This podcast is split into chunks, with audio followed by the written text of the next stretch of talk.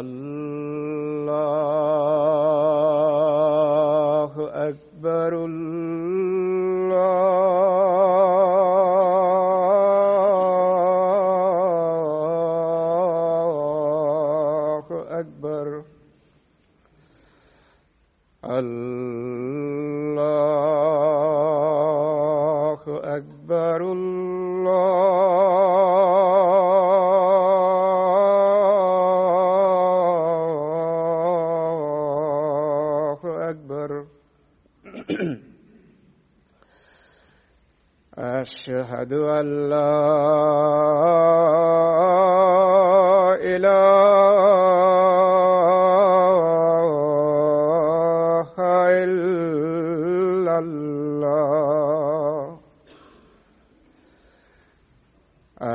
أشهد أن لا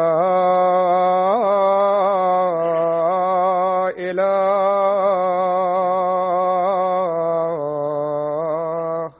إلا الله.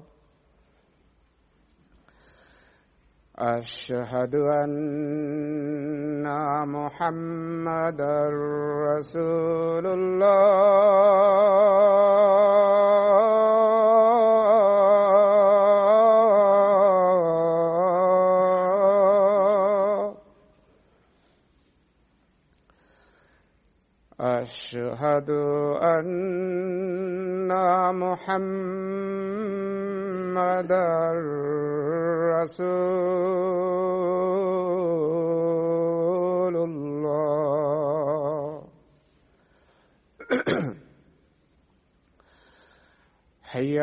على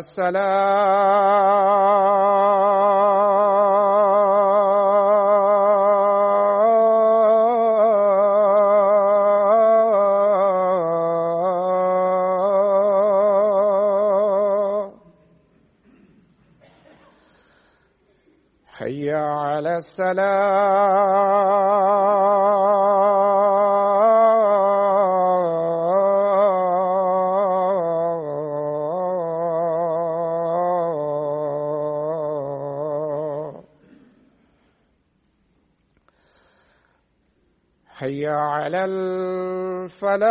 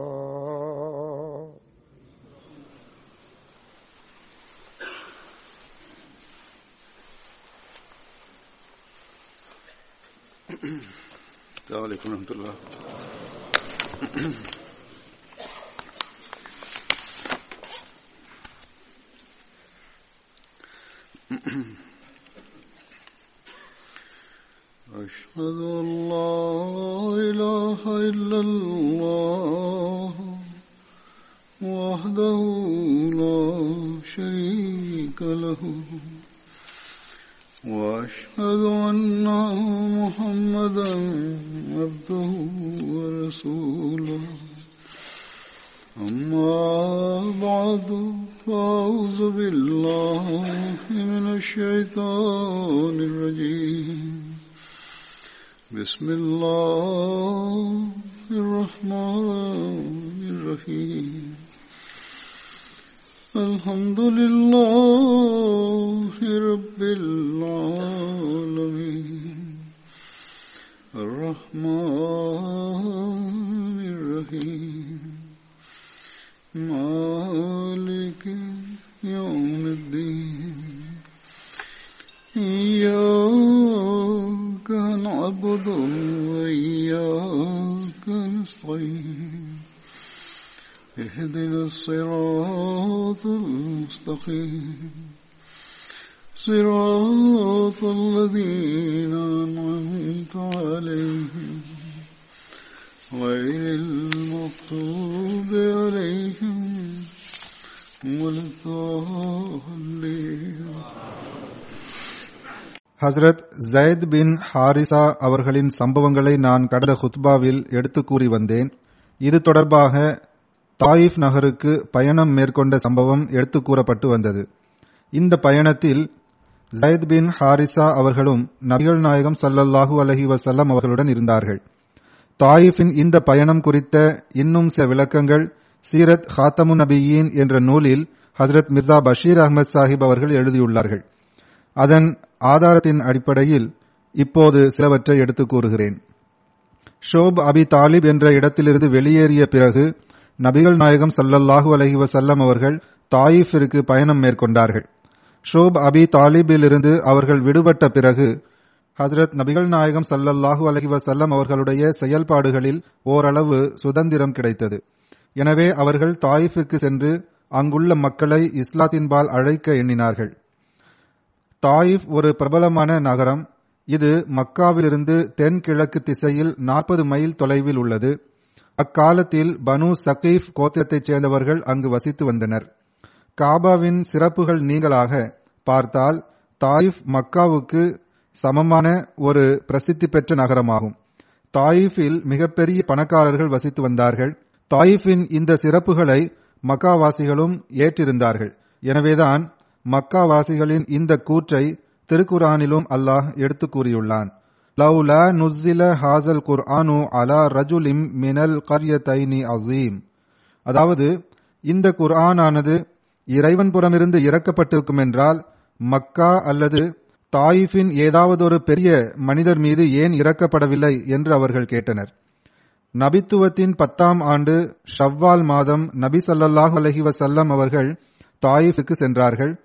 சில அறிவிப்புகளில் நபிகள் நாயகம் சல்லல்லாஹ் அலஹி வசல்லம் அவர்கள் தனியாக சென்றார்கள் என்றும் சில அறிவிப்புகளில் ஜயத் பின் ஹாரிசா அவர்களும் உடன் இருந்ததாகவும் வருகின்றது. அங்கு அவர்கள் பத்து நாட்கள் தங்கியிருந்தார்கள். நகரத்தின் பல தலைவர்களை ஒவ்வொருவராக சென்று சந்தித்தார்கள். மக்காவை போன்றே இந்த நகரத்திற்கும் அந்த நேரத்தில் இஸ்லாத்தை ஏற்றுக்கொள்ளும் அதிர்ஷ்டம் இல்லை. அனைவரும் நிராகரித்தது மட்டுமின்றி ஏளனமும் செய்தார்கள். இறுதியில் தாயிஃபின் மிகப்பெரிய தலைவரான அப்தே யாலில் இன்னொரு நபிமொழியில் இப்னு அப்தே யாலில் என்ற பெயரும் வருகின்றது. அவரிடம் சென்று நபிகள் நாயகம் சல்லல்லாஹு அலைஹி வஸல்லம் அவரை இஸ்லாத்தின் பால் அழைத்தார்கள். ஆனால் அவரும் பகிரங்கமாக நிராகரித்து விட்டார். மேலும் ஏளனத்துடன் இவ்வாறு கூறினார் நீங்கள் உண்மையாளர் என்றால் உங்களிடம் பேசுவதற்கு எனக்கு தகுதியில்லை நீங்கள் பொய்யர் என்றால் உங்களிடம் பேசுவதில் எந்த பயனும் இல்லை என்றார். நகரத்தின் இளைஞர்களிடம் நபிகள் நாயகம் சல்லல்லாஹு அலைஹி வஸல்லம் அவர்களுடைய கருத்துக்கள் விளைவை ஏற்படுத்தி விடுமோ என்ற அச்சத்தின் காரணமாக அன்னாரிடம் நீங்கள் இங்கிருந்து சென்று விடுங்கள். ஏனென்றால் இங்கு உங்களுடைய பேச்சை யாரும் கேட்கப் போவதில்லை என்று கூறினார். அதன் பிறகு அந்த தீயவன் நகரத்தின் தெருக்களில் வீணாக சுற்றித் திரிபவர்களை அவர்களுக்கு பின்னால் ஏவிவிட்டான். நபிகள் நாயகம் சல்லல்லாஹு அலைவசல்லம் அவர்கள் நகரத்திலிருந்து வெளியேறிய போது இவர்கள் கூச்சலிட்டவாறு அன்னாருக்கு பின்னால் அவர்களை துரத்திச் சென்றார்கள். மேலும் அவர்கள் மீது கல்லெறிய தொடங்கினார்கள். இதனால் அவர்களுடைய உடல் முழுவதும் இரத்தத்தால் நனைந்தது.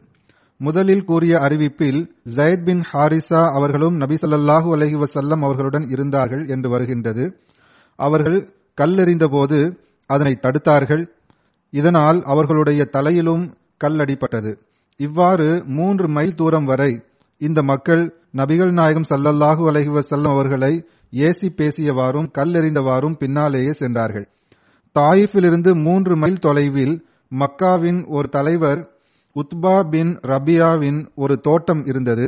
நபிகள் நாயகம் சல்லல்லாஹு அலஹி வசல்லம் அவர்கள் அங்கு வந்து அடைக்கலம் புகுந்தார்கள். அநீதி இழைத்த மக்கள் சோர்வடைந்து திரும்பிச் சென்று விட்டனர் அங்கு ஒரு நிழலின் கீழ் நின்று கொண்டு நபி ஸல்லல்லாஹு அலஹி வசல்லம் அவர்கள் அல்லாஹ்விடம் இவ்வாறு துவா செய்தார்கள். அதாவது என் இறைவா நான் என்னுடைய பலவீனங்கள் மற்றும் திட்டமிடுதலில் குறைமதி கொண்டவனாகவும் மக்களுக்கு எதிராக நான் ஆதரவில்லாமல் இருப்பதை குறித்தும் உன்னிடமே மன்றாடுகின்றேன். என் இறைவா நீ எல்லாரையும் விட மிக அதிகமாக கருணையுள்ளவனாவாய். பலவீனமானவர்களுக்கும் ஆதரவில்லாதவர்களுக்கும் நீயே ஆதரவாவாய். மேலும் பாதுகாவலனாவாய். நான் உன்னுடைய முகத்தின் ஒளியில் அடைக்கலம் தேடுகின்றேன். ஏனென்றால் நீயே இருளை போக்குபவனும் மனிதர்களுக்கு இவ்வுலகிலும் மறு உலகிலும் வெற்றியை வழங்குபவனும் ஆவாய் என்று வேண்டினார்கள். உத்பா மற்றும் ஷீபா ஆகியோர் அப்போது அந்த தோட்டத்தில் இருந்தனர். நபிகள் நாயகம் சல்லல்லாஹு உலகி வசல்லம் அவர்களை இந்த நிலையில் பார்த்த அவர்கள் தமது தூரத்து உறவினர் என்ற அடிப்படையிலோ அல்லது தமது சமுதாய உணர்வின் அடிப்படையிலோ அல்லது வேறு எந்த அறியாத காரணத்தினாலோ தமது ஒரு கிறிஸ்தவ அடிமையாகிய அத்தாஸ் என்ற பெயருடைய ஒருவரது கையில் கொஞ்சம் திராட்சை பழங்களை கொடுத்து நபிகள் நாயகம் சல்லல்லாஹு அலஹி வசல்லம் அவர்களிடம் அனுப்பி வைத்தார்கள். அவர்கள் அதனை பெற்றுக்கொண்டு அத்தாசிடம் நீர் எந்த ஊரைச் சேர்ந்தவர்? நீ எந்த மதத்தை பின்பற்றுகின்றாய்? என்று கேட்டார்கள். அதற்கு அவர் நான் நினைவா ஊரைச் சேர்ந்தவன் மற்றும் நான் கிறிஸ்தவ மதத்தைச் சேர்ந்தவன் என்று கூறினார். மேலும் நபிகள் நாயகம் சல்லல்லாஹு அலஹி வசல்லம் அவர்கள் இறைவனின் தூய அடியார் யூனுஸ் பின் மதாவின் ஊராகிய அதே நினைவா பட்டணத்தைச் சேர்ந்தவரா என்று கேட்டார்கள்.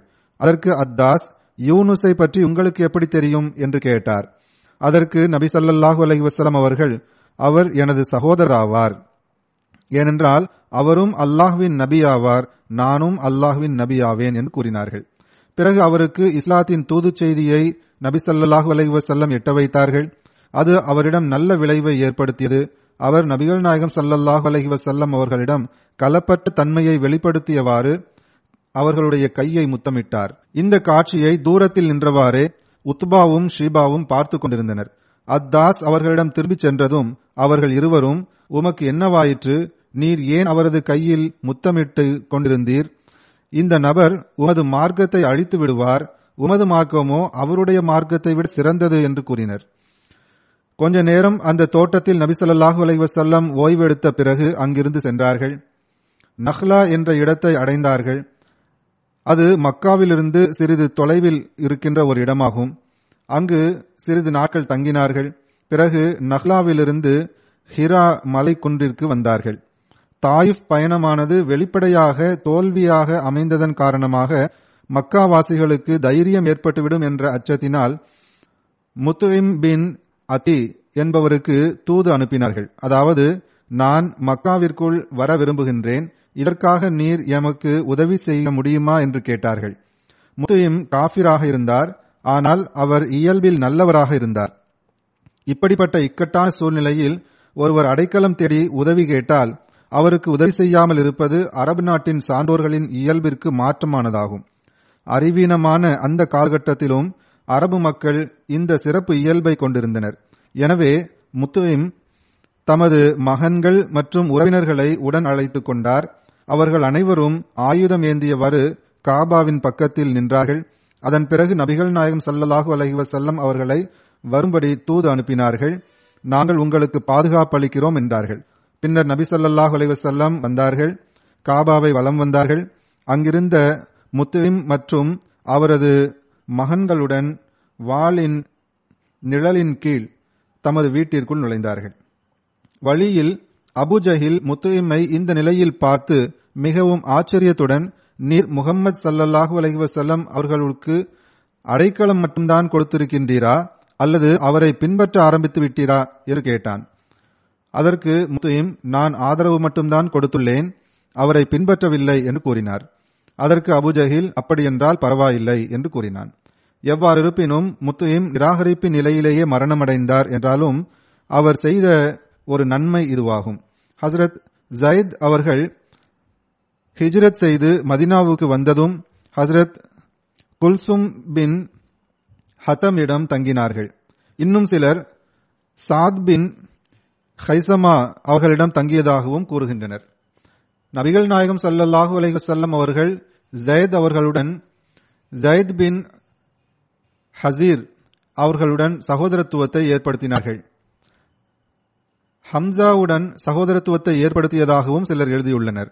அதாவது ஹம்சாவை இவருக்கு சகோதரராக ஆக்கினார்கள்.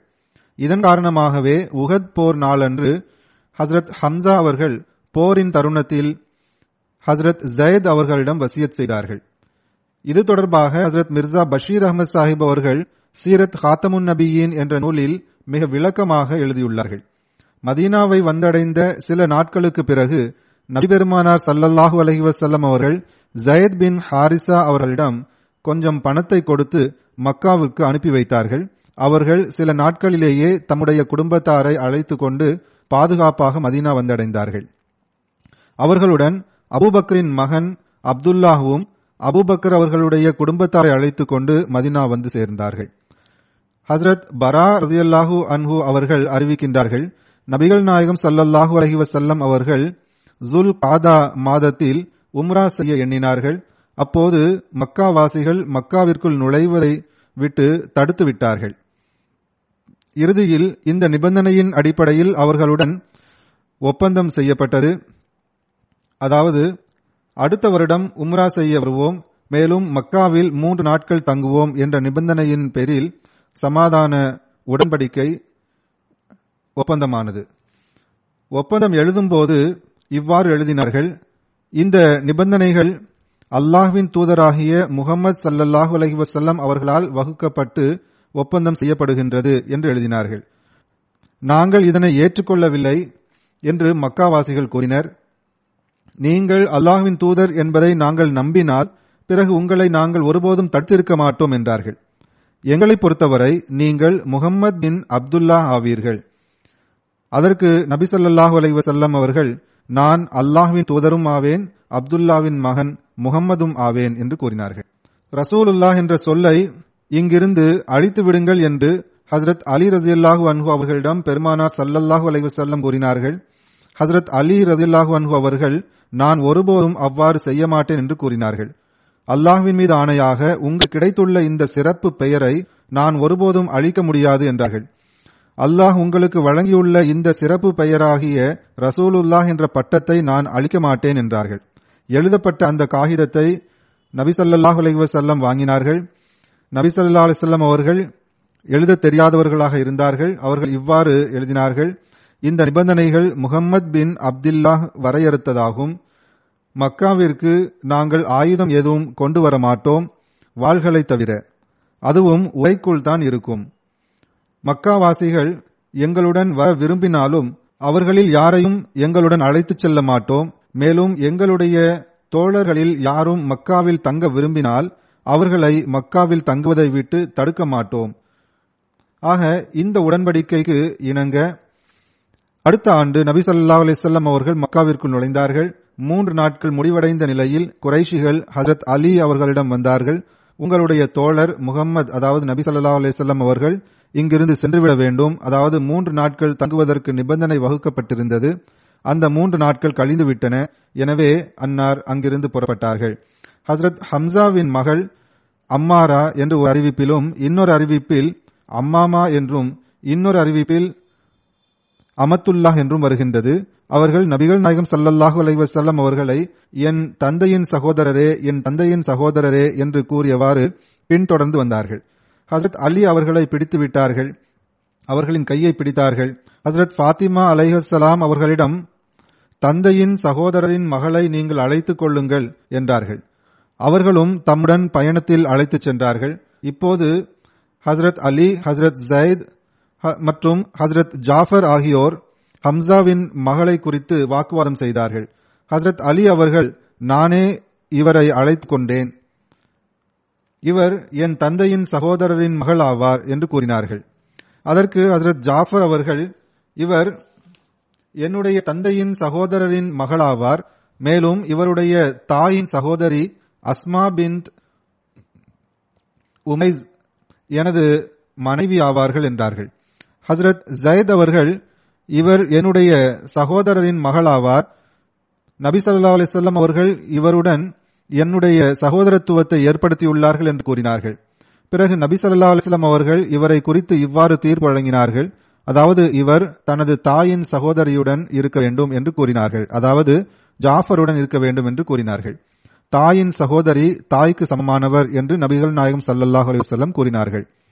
பிறகு ஹசரத் அலி அவர்களிடம் நீர் என்னைச் சேர்ந்தவராவீர் நான் உம்மைச் சேர்ந்தவனாவேன் என்று கூறினார்கள். ஹசரத் ஜாஃபர் அவர்களிடம் நீர் உமது அழகிலும் நடத்தையிலும் எமக்கு ஒப்பானவராக இருக்கின்றீர் என்று கூறினார்கள். பிறகு ஹசரத் ஜயத் அவர்களிடம் நீர் எனது சகோதரரும் எனது நண்பரும் ஆவீர் என்று கூறினார்கள். ஹசரத் அலி அவர்கள் நீங்கள் ஹம்சாவின் மகளை திருமணம் செய்யக்கூடாதா? என்று கேட்டார்கள். அதற்கு நபிகள் நாயகம் ஸல்லல்லாஹு அலஹி வசல்லம் இவர் எனது பால்குடி சகோதரியின் மகளாவார் நான் அவருடைய தந்தையின் சகோதரராவேன் என்று கூறினார்கள். இந்த அறிவிப்பு புகாரி மற்றும் சீரத்துல் ஹலபியாவில் வந்துள்ளது. ஹஸ்ரத் ஜயத் பின் ஹாரிசா அவர்கள் ஹஸ்ரத் உம்மே ஐமனை திருமணம் செய்தார்கள். ஹஸ்ரத் உம்மே ஐமனின் பெயர் பரக்கா ஆகும். ஐமன் என்ற தமது மகனின் காரணமாக உம்மே ஐமன் என்ற சுட்டுப்பெயரால் பிரபலயமானார்கள். அவர்கள் அபிசீனியாவைச் சேர்ந்தவராவார்கள். நபிகள் நாயகம் சல்லல்லாஹு அலைஹி வசல்லம் அவர்களின் தந்தை ஹஸ்ரத் அப்துல்லாஹுவின் அடிமையாக இருந்தார்கள். அவர்களுடைய மரணத்திற்கு பிறகு ஹஸ்ரத் ஆமினாவுடன் வசித்து வந்தார்கள். நபிகள் நாயகம் சல்லல்லாஹு அலைஹி வசல்லம் அவர்களுக்கு ஆறு வயது இருக்கும்போது அவர்களின் தாயார் தம்முடைய சொந்த வீட்டை பார்த்து வருவதற்காக மதீனாவுக்கு செல்லும்போது ஹசரத் உம்மே ஐமன் சேவை செய்வதற்காக உடன் இருந்தார்கள். அப்போது அவர்கள் சிறிய வயதுடையவராக இருந்திருப்பார்கள். மதினாவிலிருந்து திரும்பிச் செல்கின்ற வழியில் அபுவா என்ற இடத்தை அடைந்ததும் இந்த இடம் மஸ்ஜித் நபவியிலிருந்து ஐந்து மைல் தொலைவில் உள்ளது. இங்கு ஹசரத் ஆமீனா வஃத் ஆனார்கள். ஹசரத் உம்மே ஐமன் அவர்கள் மக்காவிலிருந்து சென்ற அதே இரண்டு ஒட்டகங்களில் நபிகள் நாயகம் சல்லல்லாஹு அலி வசல்லம் அவர்களை மக்காவிற்கு அழைத்து வந்தார்கள். நபிகள் நாயகம் சல்லல்லாஹு அலி வசல்லம் அவர்கள் நுபுவத் வாதம் செய்ததற்கு முன்பாக மக்காவில் ஹசரத் உம்மே ஐமன் அவர்களுக்கு உபைத் பின் ஜயத் அவர்களுடன் திருமணம் நடந்தது. அவரும் அபிசீனியாவைச் சேர்ந்தவர் சேர்ந்த ஓர் அடிமையாவார். இவர்களுக்கு ஒரு மகன் பிறந்தார். அவருடைய பெயர் ஐமன் ஆகும். ஹசரத் ஐமன் அவர்கள் ஹுனைன் போரில் ஷஹீதானார்கள். ஹசரத் உம்மே ஐமனின் கணவர் வஃபாத்தான பிறகு அவர்கள் ஜயத் அவர்களுக்கு திருமணம் செய்து வைக்கப்பட்டார்கள். ஓர் அறிவிப்பில் இவ்வாறும் வருகின்றது. ஹரத் உம்மே ஐமன் நபி சல்லாஹூ அலி வசல்லம் அவர்களுடன் மிகவும் பரிவுடன் நடந்து வந்தார்கள். அவர்களை நன்றாக கவனித்து வந்தார்கள்.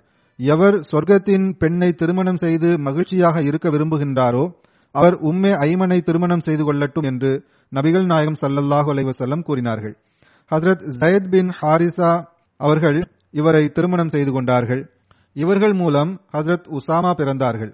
ஹசரத் உம்மே ஐமன் அவர்கள் முஸ்லிம்களுடன் இணைந்து அபிசீனியாவிற்கு ஹிஜ்ரத் செய்தார்கள். அங்கிருந்து மதினாவிற்கு ஹிஜ்ரத் செய்தார்கள். உகத் போரில் கலந்து கொண்டார்கள். உகத் போரில் மக்களுக்கு தண்ணீர் வழங்கி வந்தார்கள். மேலும் காயமுற்றவர்களை கவனித்து வந்தார்கள். ஹைபர் போரிலும் பங்கு பெற்று பங்கு பெறுவதற்கான தௌஃபீக்கை பெற்றார்கள். ஹிஜ்ரத் இருபத்தி மூன்றாவது ஆண்டு ஹசரத் உமர் அவர்கள் ஷஹீதான போது ஹசரத் உமே ஐமன் அவர்கள் மிக அதிகமாக அழுதார்கள். ஏன் அழுகின்றீர்கள் என மக்கள் கேட்டனர். அதற்கு அவர்கள் ஹசரத் உமர் அவர்களின் ஷஹாதத்தினால் இஸ்லாம் பலவீனமாகிவிட்டது என்று கூறினார்கள். ஹசரத் உம்மே ஐமன் அவர்களின் மரணம் ஹசரத் உஸ்மான் அவர்களின் ஹிலாபத்தின் துவக்க காலத்தில் நிகழ்ந்தது. ஜயத் அவர்கள் ஹசரத் உம்மே ஐமன் அவர்களை திருமணம் செய்து கொண்டது தொடர்பாக பல்வேறு ஆதாரங்களின் அடிப்படையில் ஹசரத் மிர்சா பஷீர் அகமது சாஹிப் அவர்கள் எழுதியுள்ளார்கள். அதன் சுருக்கம் இதுவாகும். அதாவது நபிகள் நாயகம் சல்லல்லாஹு அலைஹி செல்லம் அவர்களுடைய தந்தையார் மரணத்திற்கு பிறகு அவர்களின் அடிமைகளில் ஒருவரான ஹசரத் உம்மே ஐமன் அவர்கள் நபி சல்லாஹ் அலைஹி அவர்களுக்கு வாரிஸ் என்ற அடிப்படையில் கிடைத்தார்கள். பெரியவராக வளர்ந்ததும் நபிகள் நாயகம் சல்லல்லாஹு அலைஹி அவர்களை விடுதலை செய்துவிட்டார்கள் அவர்களுடன் மிகவும் கருணையோடு நடந்து வந்தார்கள். பிறகு நபி சல்லாஹ் அலைஹி அவர்களால் விடுதலை செய்யப்பட்ட அடிமையாகிய ஜயத் பின் ஹாரிசாவோடு உம்மே ஐமனுக்கு திருமணம் நடந்தது. இவர்கள் மூலம் உசாமா பின் ஜயத் பிறந்தார்கள். இவர்களை அல் ஹுப்பு இப்னுல் ஹுப் அன்னிற்குரியவரின் அன்பான மகன் என்று அழைக்கப்பட்டார்கள். நபிகள் நாயகம் சல்லல்லாஹ் அலைஹி அவர்கள் உம்மே ஐமனை என் தாயே என்று அழைத்து வந்தார்கள். நபி சல்லாஹ் அலைஹி அவர்கள் ஹசரத் உம்மே ஐமனை பார்க்கும்போது இவர்கள் என்னுடைய குடும்பத்தில் மீதம் உள்ளவராவா என்று கூறினார்கள். இன்னொரு அறிவிப்பில் வருகின்றது ஹசரத் நபிகள் நாயகம் சல்லல்லாஹு அலைஹி வசல்லம் அவர்கள் உண்மை ஐமனை பார்த்து இது எனது உண்மையான தாய்க்கு பிறகு அடுத்தபடியான தாய் ஆவார்கள் என்று கூறினார்கள். இவர்களை சந்திப்பதற்காக நபிகள் நாயகம் சல்லல்லாஹு அலைஹி வசல்லம் அவர்கள் இவர்களுடைய வீட்டிற்கும் சென்று வந்தார்கள். ஹசரத் அனஸ் பின் மாலிக் அதியல்லாஹு அன்ஹு அவர்கள் அறிவிக்கின்றார்கள் முஹாஜிர்கள் மக்காவிலிருந்து மதீனாவுக்கு வரும்போது அவர்களது கையில் எதுவும் கிடையாது. அன்சார்கள் நிலம் மற்றும் சொத்துக்கள் உடையவர்களாக இருந்தனர். ஒவ்வொரு வருடமும் தமது தோட்டத்தின் கனிகளை முஹாஜிரீன்களுக்கு கொடுப்பதாக அன்சார்கள் ஒப்பந்தம் செய்திருந்தார்கள். அன்சார்களே அந்த தோட்டத்தில் பணிபுரிவார்கள் தோட்டத்தின் கனிகளையும் முஹாஜிர்களுக்கு கொடுப்பார்கள். ஆனால் அந்த தோட்டத்தில் உழைப்பதும் அதில் வேலை செய்வதையும் மேலும் பராமரிக்கும் பணியையும் நாங்களே செய்து கொள்வோம். இந்த வேலைகளை முஹாஜிர்களுக்கு தரமாட்டோம் என்று ஒப்பந்தம் செய்திருந்தார்கள். ஹசரத் அனஸ் அவர்களின் தாயார் ஹசரத் உம்மே சுலைம் ஆவார்கள். இவர்கள் ஹசரத் அப்துல்லாஹ் பின் அபி தல்ஹாவின் தாயாரும் ஆவார்கள். ஹசரத் அனஸ் அவர்களின் தாயார் நபிகள் நாயகம் ஸல்லல்லாஹு அலைஹி வஸல்லம் அவர்களுக்கு சில பேரித்த மரங்களை கொடுத்திருந்தார்கள். நபி ஸல்லல்லாஹு அலைஹி வஸல்லம் அவர்கள் இந்த மரங்களை உசமா பின் ஜயதின் தாயாரிடம் அதாவது உம்மை ஐமனுக்கு கொடுத்திருந்தார்கள். இப்னு ஷிஹாப் அவர்கள் கூறி வந்தார்கள். எனக்கு ஹசரத் அனஸ் பின் மாலிக் அவர்கள் கூறினார்கள் நபிகள் நாயகம் சல்லல்லாஹு அலைஹி அவர்கள் ஹைபர் போரிலிருந்து திரும்பி மதினாவுக்கு வந்தார்கள். அப்போது முஹாஜிர்கள் அன்சார்களிடமிருந்து பெற்ற அன்பளிப்புகளை திரும்ப ஒப்படைத்தார்கள். அவர்கள் தம்முடைய தோட்டங்களிலிருந்து கனிதரக்கூடிய மரங்களை கொடுத்திருந்தார்கள். இப்போது அவர்களுக்கு சிறிது செல்வங்கள் மற்றும் நிலங்கள் கிடைத்திருந்தன. நபிகள் நாயகம் சல்லல்லாஹ் அலைவசல்லம் அவர்களும் ஹசரத் அனஸ் அவர்களின் தாயார் கொடுத்திருந்த பேரித்த மரங்களை திரும்ப ஒப்படைத்தார்கள். இதற்கு பகரமாக நபி ஸல்லல்லாஹு அலைஹி அவர்கள் உம்மே ஐமன் அவர்களுக்கு தம்முடைய தோட்டத்திலிருந்து சிறிது மரங்களை வழங்கினார்கள். புகாரியின் ஓர் அறிவிப்பில் இது பற்றிய விளக்கங்கள் இவ்வாறு வந்துள்ளன. ஹசரத் அனஸ் அவர்கள் அறிவிக்கின்றார்கள் ஒரு சஹாபி நபிகள் நாயகம் சல்லல்லாஹு அலைவசல்லம் அவர்களுக்காக பேரித்த மரங்களின் சில மரங்களை ஒதுக்கி வைத்திருந்தார். நபிசல்லாஹ் ஸல்லல்லாஹு அவர்கள் குரைதா மற்றும் நசீர் கோத்திரத்தை வென்ற பிறகு அவர்களுக்கு இதன் தேவை இல்லாமல் போயிற்று. நான் நபிகள் நாயகம் சல்லல்லாஹ் அலிசல்லம் அவர்களுக்கு கொடுத்திருந்த மரங்களிலிருந்து சிலவற்றை திரும்ப தரும்படி கூற வேண்டும் என்று எனது வீட்டில் உள்ளவர்கள் என்னிடம் கூறினார்கள். ஏனென்றால் இது இனி இவர்களுக்கு தேவையில்லை என்றார்கள். ஹசரத் அனஸ் இதனை அறிவிக்கின்றார். நபிகள் நாயகம் சல்லல்லாஹ் அலைஹி அவர்கள் இந்த மரங்களை ஹசரத் உம்மே ஐமனுக்கு கொடுத்திருந்தார்கள். எனவே அவர்கள் இதனை கேட்டதும் என்னுடைய கழுத்தில் துணியை போட்டார்கள். நான் இதனை ஒருபோதும் தரமாட்டேன் என்றார்கள். வணக்கத்திற்கு உரியவன் அந்த ஓர் இறைவனே ஆவான். அவனை தவிர வேறு யாரும் இல்லை. அவன் மீது ஆணையாக இந்த மரம் உங்களுக்கு ஒருபோதும் கிடைக்காது. இவற்றை நபிசல்லா அலிஸ்லாம் அவர்கள் எனக்கு வழங்கினார்கள். இதை போன்றோ கூறினார்கள். நபிசல்லா அலிஸ்லாம் அவர்கள் உம்மே ஐமனிடம் பரவாயில்லை இதனை திருப்பிக் கொடுத்து விடுங்கள். உங்களுக்கு வழங்கப்பட்ட இதே அளவு மரங்களை நான் உங்களுக்கு தருகின்றேன் என்று கூறினார்கள். மேலும் இதை போன்றே இன்னும் பத்து மடங்கு அதிகமாக தருவேன் என்றும் கூறினார்கள். இதன் பிறகு அந்த மரங்கள் திருப்பி ஒப்படைக்கப்பட்டன. ஓர் அறிவிப்பு இவ்வாறு வருகின்றது. ஹசரத் உம்மே ஐமன் மதினாவுக்கு நடந்து ஹிஜ்ரத் செய்து கொண்டிருந்த வேளையில் மிக அதிகமாக அவர்களுக்கு தாகம் ஏற்பட்டது. அல்லாஹுடன் இவர்களுக்கு ஒரு சிறப்பான தொடர்பு இருந்தது. இவர்கள் மிகப்பெரிய பெண்மணியாக இருந்தார்கள்.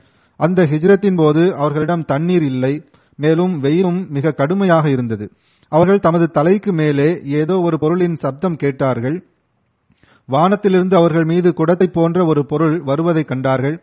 அதிலிருந்து வெண்மை நிற தண்ணீர் தொட்டுக்கள் வழிந்து கொண்டிருந்தன.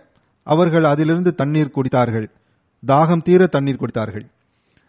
இதன் பிறகு அவர்களுக்கு தாக உணர்வே ஒருபோதும் ஏற்பட்டதில்லை என்று கூறுகின்றார்கள். நோன்பின் போதும் தாகம் ஏற்படும் போது கூட நான் தாகத்துடன் இருந்ததில்லை என்று அவர்கள் கூறினார்கள்.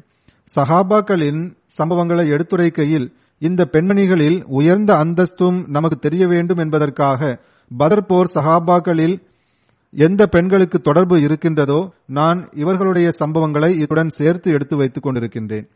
ஹசரத் உம்மே ஐமன் அவர்கள் திக்கி பேசுபவர்களாக இருந்தார்கள். சலாமுல்லாஹி அலைக்கும் என்று சொல்லும் பழக்கம் முதலில் இருந்து வந்தது.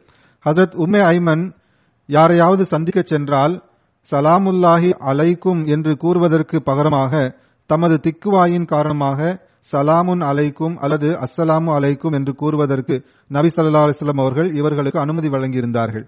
இப்போது இதுவே வழக்கத்தில் இருந்து வருகின்றது.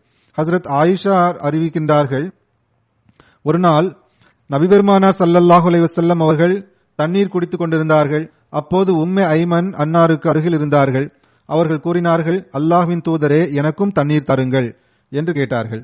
ஆயிஷா கூறுகின்றார்கள் இதை கேட்டதும் நபிகள் நாயகம் ஸல்லல்லாஹு அலைஹி அவர்கள் உமக்கு தண்ணீர் கொடுக்க வேண்டும் என்று நீர் கூறுகின்றீரா என்று நான் கேட்டேன். நான் அன்னாருக்கு அதிகமாக தொண்டு செய்யவில்லையா? என்று அவர்கள் கேட்டார்கள்.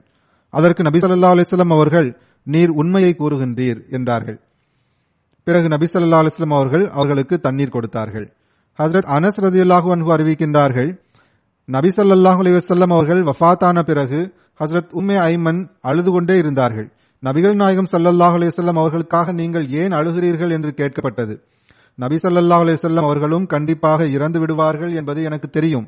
ஆனால் வஹி நம்மிடமிருந்து எடுக்கப்பட்டு விட்டதே என்று எண்ணி நான் அழுகின்றேன். அதாவது நபிகள் நாயகம் சல்லல்லாஹ் அலைஹி வஸல்லம் அவர்களுடைய மரணத்தின் துக்கம் ஒரு பக்கம் இருக்கின்றது. அத்துடன் அல்லாஹ்வின் புத்தம் புதிய வகி இப்போது நிறுத்தப்பட்டு விட்டதே. எனவே இதன் காரணமாக எனக்கு அழுகை வருகின்றது என்றார்கள்.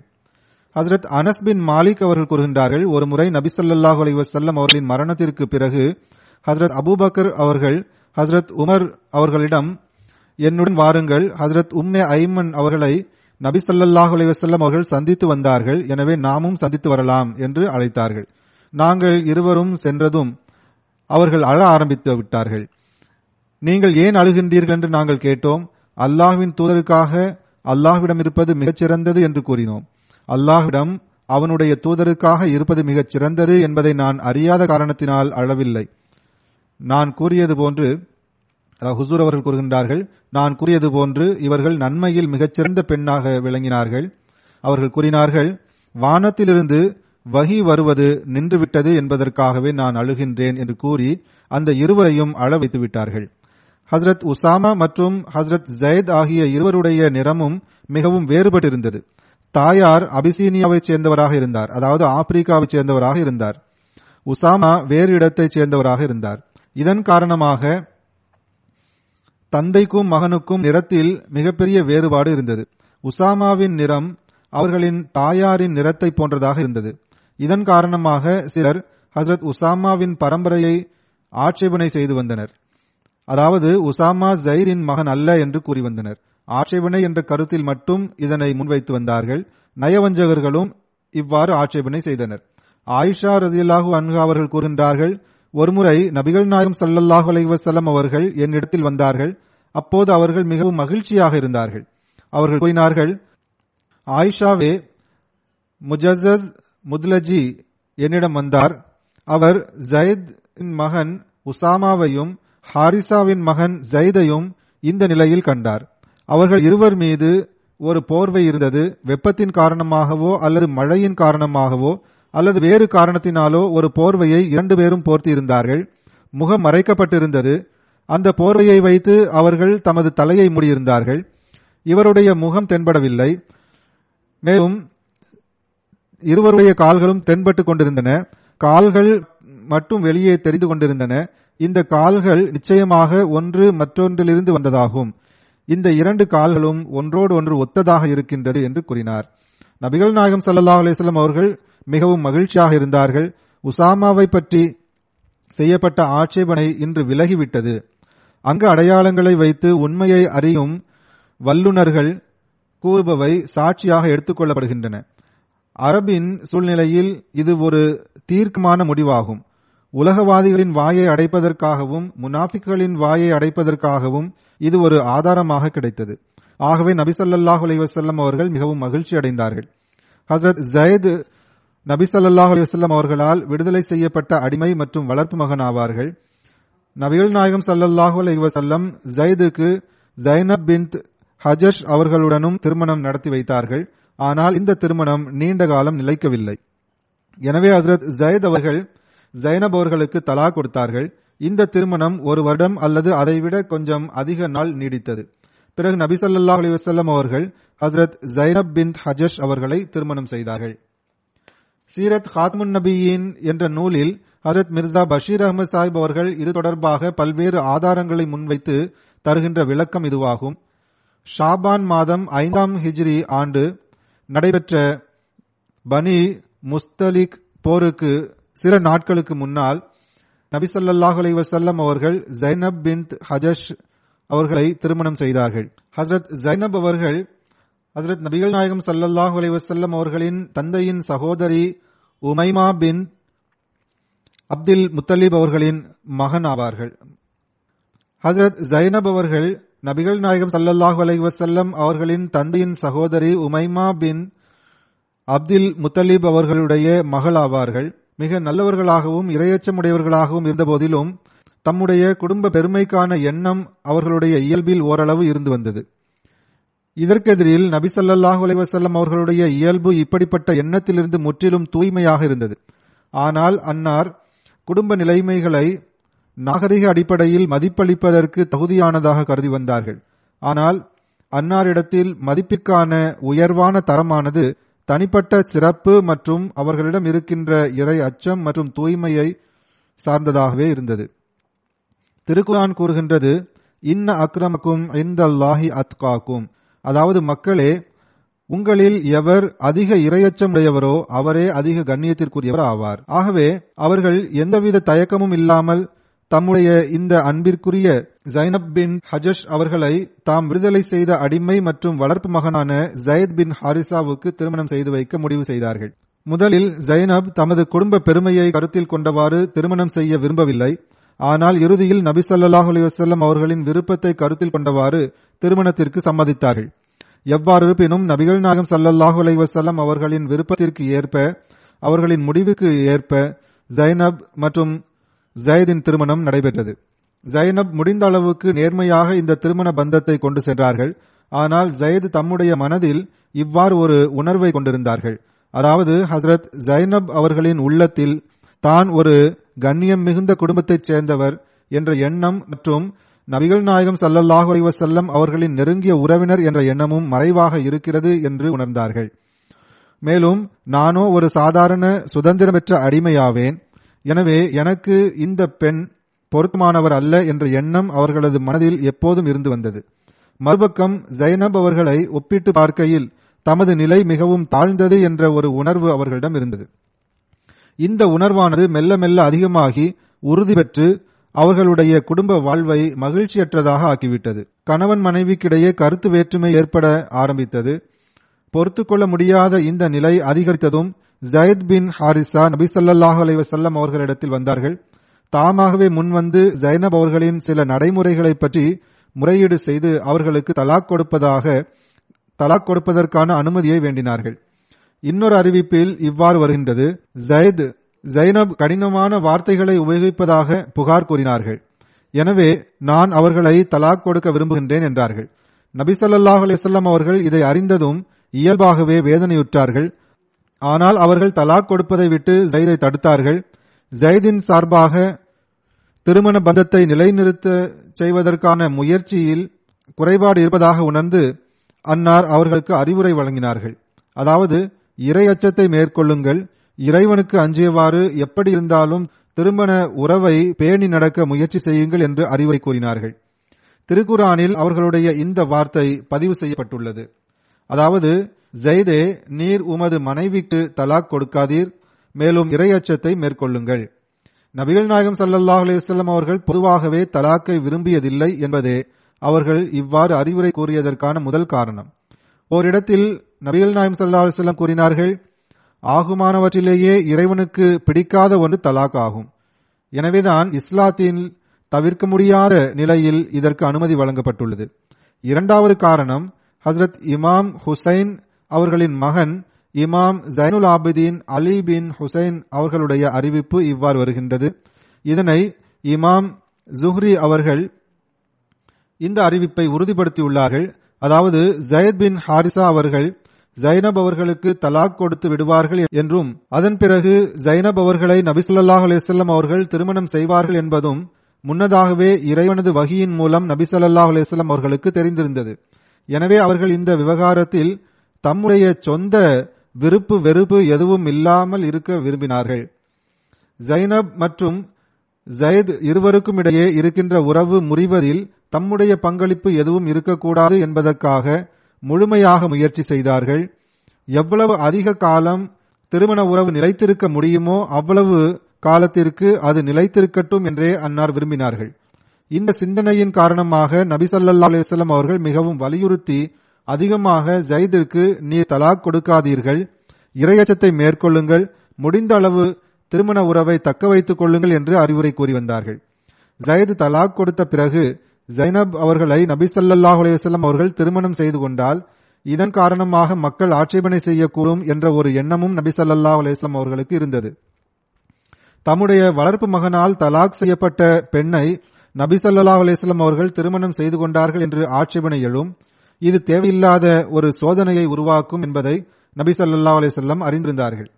திருக்குரானில் அல்லாஹ் கூறுகின்றான் அல்லாஹ் வெளிப்படுத்தவிருந்ததை நீர் உமது உள்ளத்தில் மறைத்து வைத்திருந்தீர். மேலும் நீர் மக்களுக்கு அஞ்சினீர். ஆனால் நீர் அஞ்சுவதற்கு மிகவும் உரிமையுள்ளவன் அல்லாஹ்வே ஆவான் என்று அல்லாஹ் கூறுகின்றான். எவ்வாறு இருப்பினும் நபி சல்லாஹ் அலைஹி அவர்கள் ஜைதுக்கு இறை அச்சத்தை மேற்கொள்ள வேண்டும் என்ற அறிவுரை கூறி தலாக் கொடுப்பதை விட்டு தடுத்தார்கள். ஜயத் இந்த அறிவுரைக்கு முன்னால் தலைகுனிந்தவாறு மௌனமாக திரும்பிச் சென்று விட்டார்கள். ஆனால் விலகிய உள்ளத்தை ஒன்று சேர்ப்பது கடினமானதாகும். பிளவு ஏற்பட்டுவிட்டது. அந்த பிளவு இனி ஒன்று சேர்வது கடினமாகும். சிறிது காலத்திற்கு பிறகு ஜயத் அவர்கள் தலாக் கொடுத்து விட்டார்கள். ஜைனப் அவர்களின் இத்தா காலம் முடிவடைந்த பிறகு திருமணம் தொடர்பாக நபிசல்லா அலிசல்லாம் அவர்களுக்கு மீண்டும் வகி இறங்கியது. அதாவது நபிசல்லா அலிசல்லாம் அவர்கள் ஜைனப் அவர்களை திருமணம் செய்து கொள்ள வேண்டும் என வகி இறங்கியது. இறைவனுடைய இந்த கட்டளையில் இருந்த நுட்பமான ஞானம் ஒன்று இந்த திருமணத்தினால் ஹசரத் ஜைனப் அவர்களுக்கும் மன ஆறுதல் ஏற்படும். தலாக் கொடுக்கப்பட்ட ஒரு பெண்ணை திருமணம் செய்வது முஸ்லிம்களில் ஒரு குறையாக கருதப்படாது. இன்னொரு நுட்பமான ஞானம் என்னவென்றால் ஜைத் நபி ஸல்லல்லாஹு அவர்களின் வளர்ப்பு மகனாவார் அவர்களுடைய மகன் என்று சொல்லப்பட்டு வந்தார். எனவே அவரால் தலாக் கொடுக்கப்பட்ட பெண்ணை நபி ஸல்லல்லாஹு அவர்கள் திருமணம் செய்வதால் முஸ்லிம்களிடம் செயல்பூர்வமான ஒரு விளைவு ஏற்படும். அதாவது வளர்ப்பு மகன் சொந்த மகனைப் போன்று ஆக மாட்டார். சொந்த மகனுக்குரிய கட்டளைகள் வளர்ப்பு மகனுக்கு பொருந்தாது.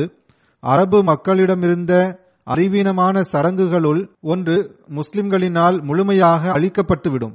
இது இது தொடர்பாக இஸ்லாமிய வரலாற்றில் மிகச் சரியான பதிவாக விளங்கும் திருக்குர்ஆன் இவ்வாறு கூறுகின்றது. அதாவது நம்பிக்கை கொண்டவர்களின் வளர்ப்பு மகன்கள் தங்கள் மனைவியருக்கு மன விலக்கு அளித்துவிட்டால் அப்பெண்களை மணந்து கொள்வதை குறித்து நம்பிக்கை கொண்ட அவர்களுக்கு எந்த தடையும் இருக்கக்கூடாது என்பதற்காக ஜயத் அவள் குறித்து தன் விருப்பத்தை நிறைவேற்றிய பின்னர் அதாவது அவளுக்கு மன விலக்கு அளித்த பின்னர் நாம் அவளை உமக்கு திருமணம் செய்து வைத்தோம். எவ்வாறு இருந்த போதிலும் அல்லாஹ்வின் தீர்ப்பு நிறைவேறியே தீரும். இறைவனின் இந்த வகை இறங்கிய பின்னர் இதில் நபிசல்லாஹு அலைவசல்லம் அவர்களுடைய சொந்த விருப்பத்திற்கு எவ்வித பங்கும் இல்லை. அன்னார் ஜைனப் அவர்களை திருமணம் செய்து கொள்ள தீர்மானித்தார்கள். ஜயத் மூலமே ஜைனப் அவர்களை தாம் திருமணம் செய்து கொள்வதற்கான தூது அனுப்பினார்கள்.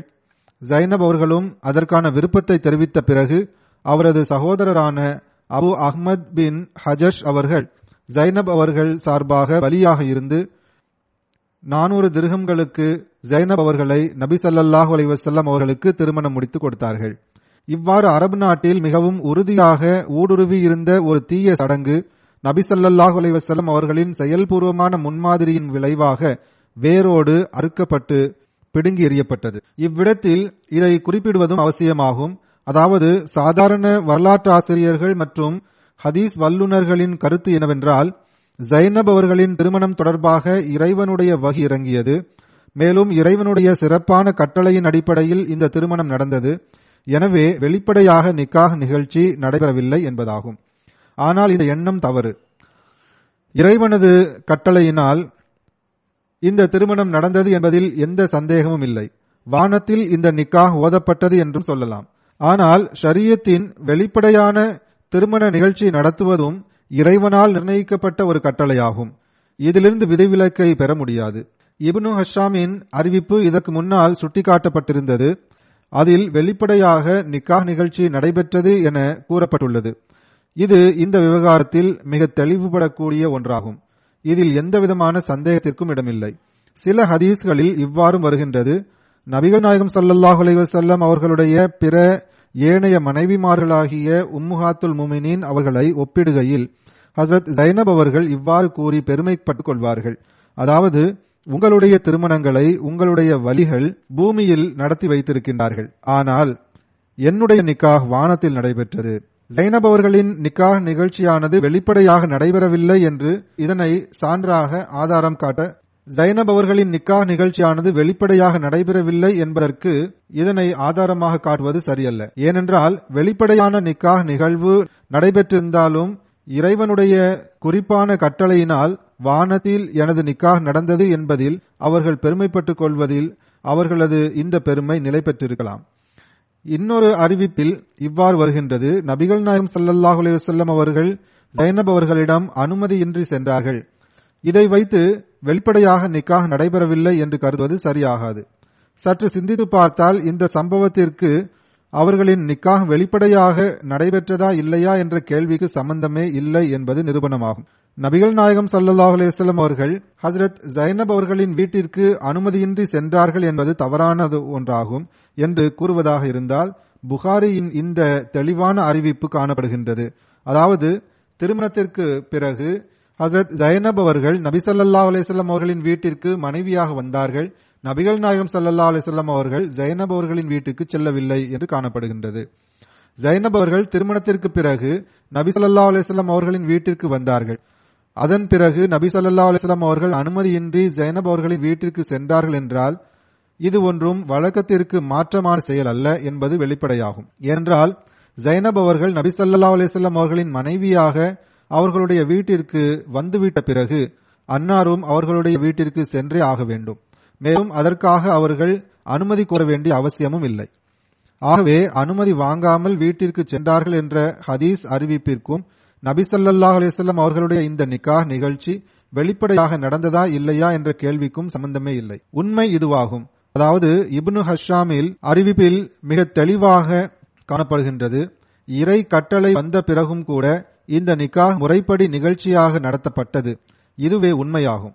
இவ்வாறே நடக்க வேண்டும் என்பதைத்தான் அறிவும் எதிர்பார்க்கின்றது. ஏனெனில் ஒன்று பொதுவான விதிமுறையின்படி இங்கு நிக்காக நடத்தப்படாமல் இருந்திருப்பதற்கு விதிவிலக்கான எந்த காரணமும் இல்லை.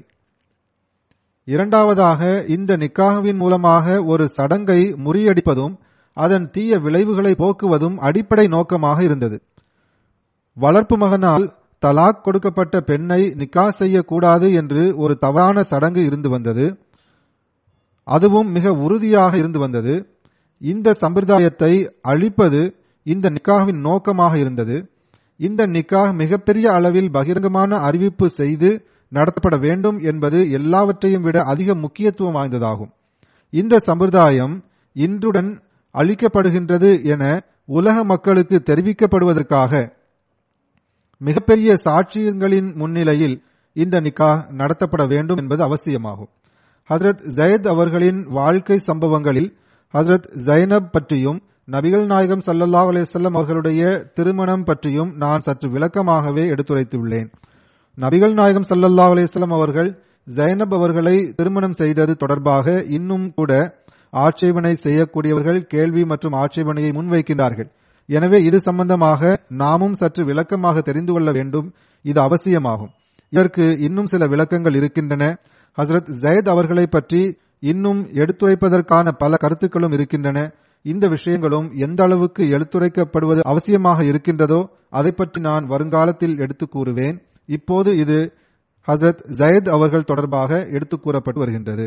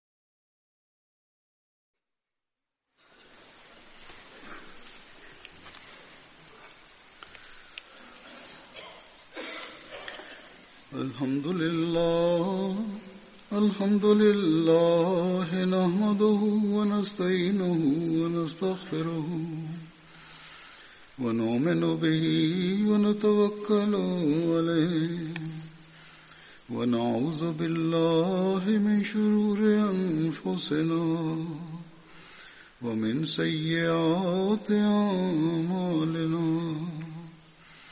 من يهده الله فلا مضل له ومن يضلل فلا هادي له. ونشهد أن لا إله إلا الله ونشهد أن محمدا عبده ورسوله. عباد الله رحمكم الله. إن الله يأمر بالعدل واللسان وإيتاء ذي القربى وينهى عن الفحشاء والمنكر والبغي يعظكم لعلكم تذكرون اذكروا الله يذكركم وادعوه يستجب لكم ولذكر الله أكبر